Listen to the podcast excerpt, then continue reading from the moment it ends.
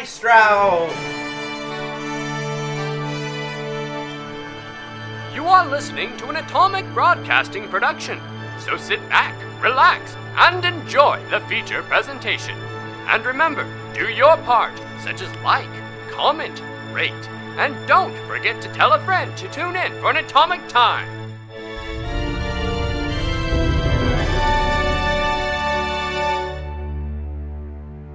Hello, everyone. Uh, this is Sam.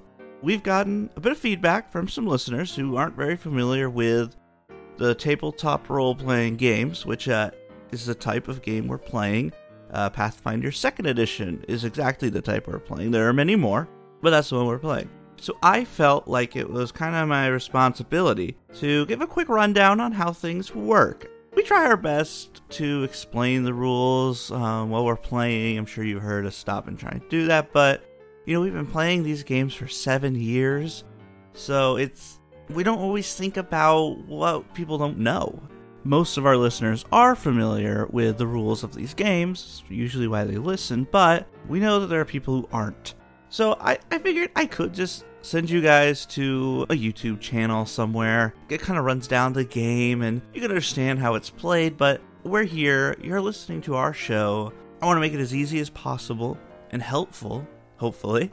That's the goal here. For you guys to just listen to this and get an idea of what's going on when we're playing the game. So let's get started, shall we? This is super simple. I might get some eye rolls for explaining this, but dice. So we roll dice. We roll lots of dice. You'll hear us reference, I'm sure, a d20, a d4, a d6, etc. What that means is that is a die, and that is how many sides the die has. So a d20 is the typical die we roll. It's got 20 sides on it, which means it's got 20 numbers. When you roll the die, any one of those 20 could come up. You hear us talk about, yeah, I rolled a natural 20, or oh man, I rolled a natural 1. Those are just the best and worst possible results, which have some effects in the game. But there's also dice for damage and other such things, like we roll uh, d6s, which everyone's familiar with, surely, like those are the square dice, six sides, Monopoly, Yahtzee. Now, aside from just rolling the number, you'll often hear us talk about a modifier. So, like, you might hear us uh, say, oh, yeah, I roll 2d4 plus 8. So that means we're rolling 2d4 dice. We add the numbers together. And then other things based on our character and how they are built mechanically in the game gives us a plus 8 to that roll. When we make these characters, th- there's a lot of rules. Not like a ton, but it's a game, you know, there's rules we use these rules and the books that we have and the options that are in there to make our characters and make their sheets that we fill out. And these sheets, you know, they have our weapons, our items, our abilities, all of our modifiers, kind of just everything so we can reference our characters mechanically as we level them up from 1 to 20. So, a couple of things on there that I think are really important that I want to run down are ability scores. I'm sure you've heard these referenced a lot. There are six of them strength, dexterity, constitution, wisdom, intelligence, and charisma. So there are some that do the physical parts of our body, like our strength, our dexterity, uh, or our constitution, you know, how healthy we are, how much we can get around poison and stuff. And we've got our mental stats uh, wisdom, intelligence, and charisma. Now, as we build our characters, we select what the starting stats are, and based on our classes and what we want to do with our characters, we'll have some of those higher than others classes are all built around wanting different ones of those high, and the classes tell you. They'll have a key ability score and it'll say, hey, you're playing a fighter, you really want to have high strength or dexterity. That way you can hit things better. Skills are most everything we actually roll in the game, that and attacking. Uh, the skills are broken down into different types, so I'll go over them here. You've got some physical skills like athletics and acrobatics.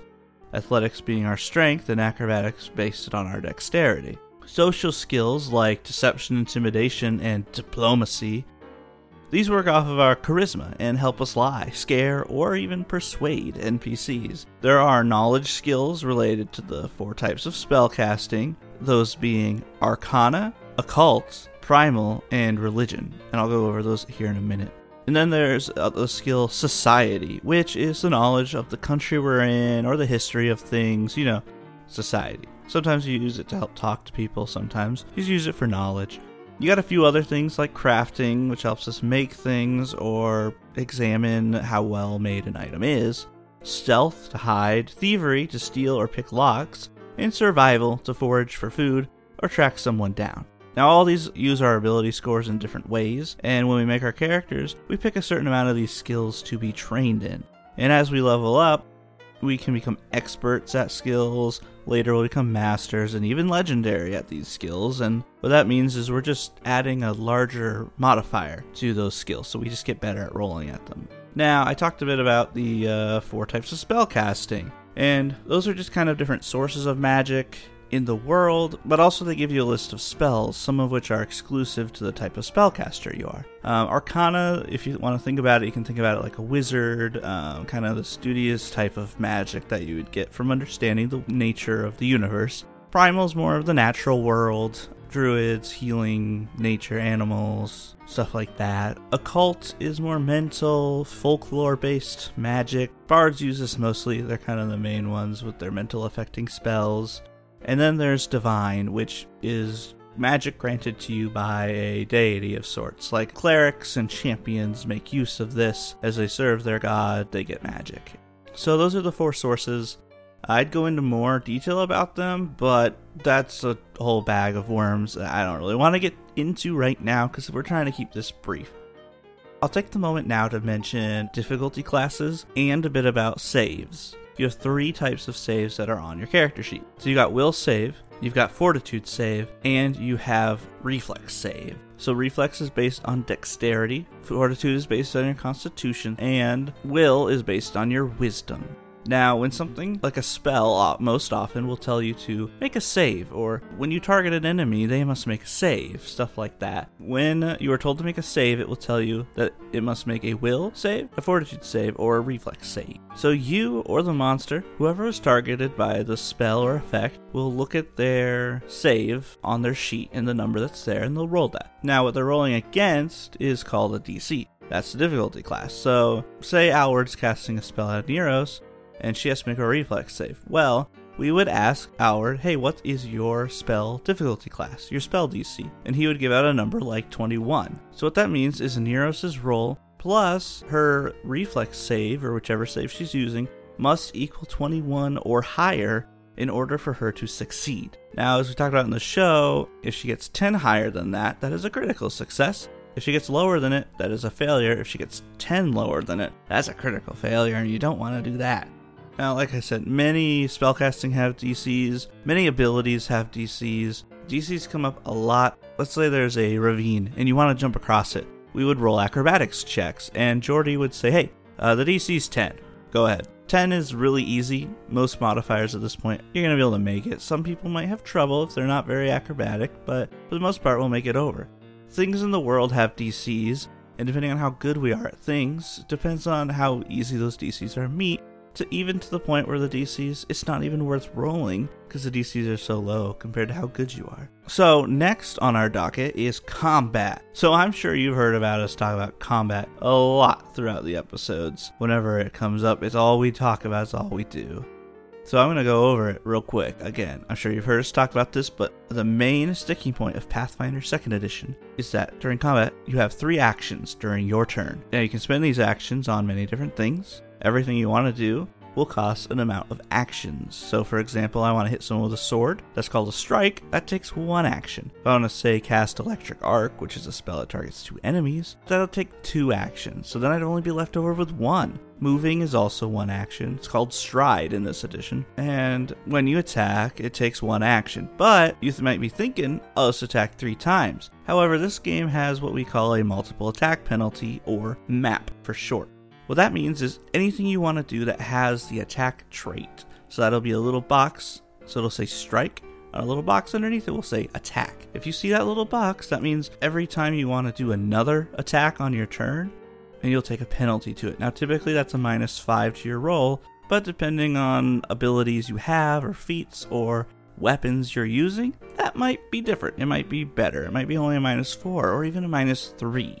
Now, one thing you can do during combat that also costs actions and have the attack trait are things like grabbing with your athletic skill, or tripping an enemy, or using your diplomacy to distract an enemy or throw them off balance. Now, these are things you can do to keep making use of your skills even when in combat. Those also often come with DCs you must roll against so that you can do these things against enemies.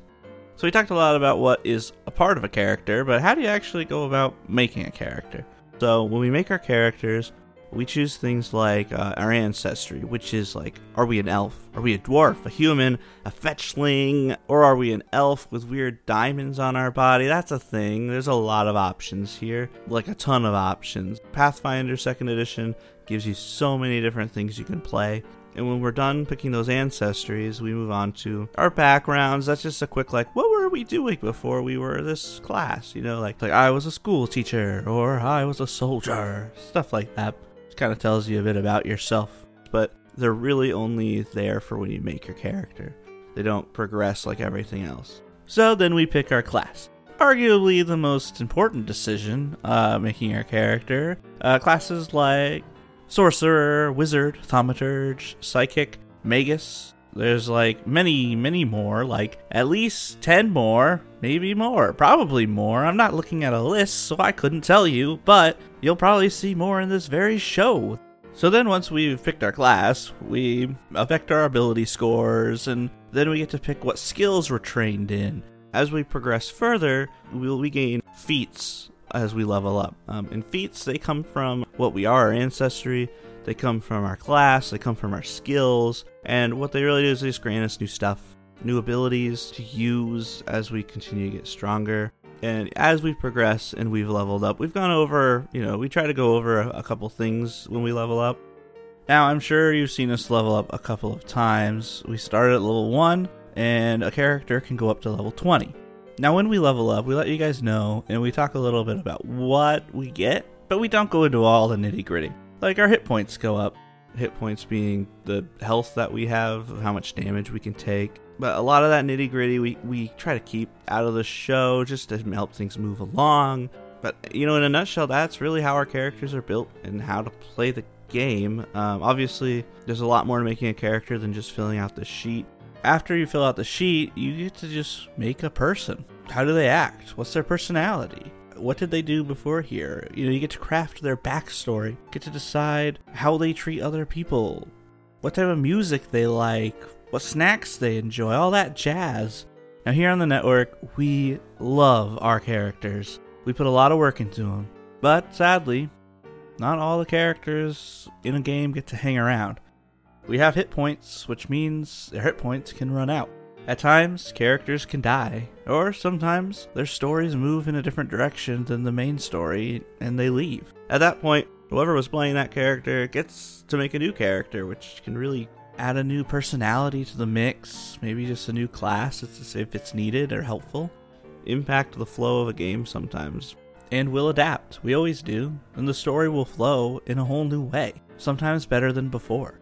Anyway, I hope this helped. We've got a few more bonus episodes coming down the docket, like those prologues that I think are coming out right now. Maybe another thing or two. We, we try to make bonus stuff when we can. Uh, we want to offer you guys as much as we can, but with all of us still working full time jobs, we can only do so much. Speaking of uh, new offerings to you guys, I can't talk a lot about what I'm going to say here, but I want to let you guys know I've got a really special announcement coming soon about a new show we're working on here at Atomic Broadcasting. This is like my passion. I've been working on this show for a long time.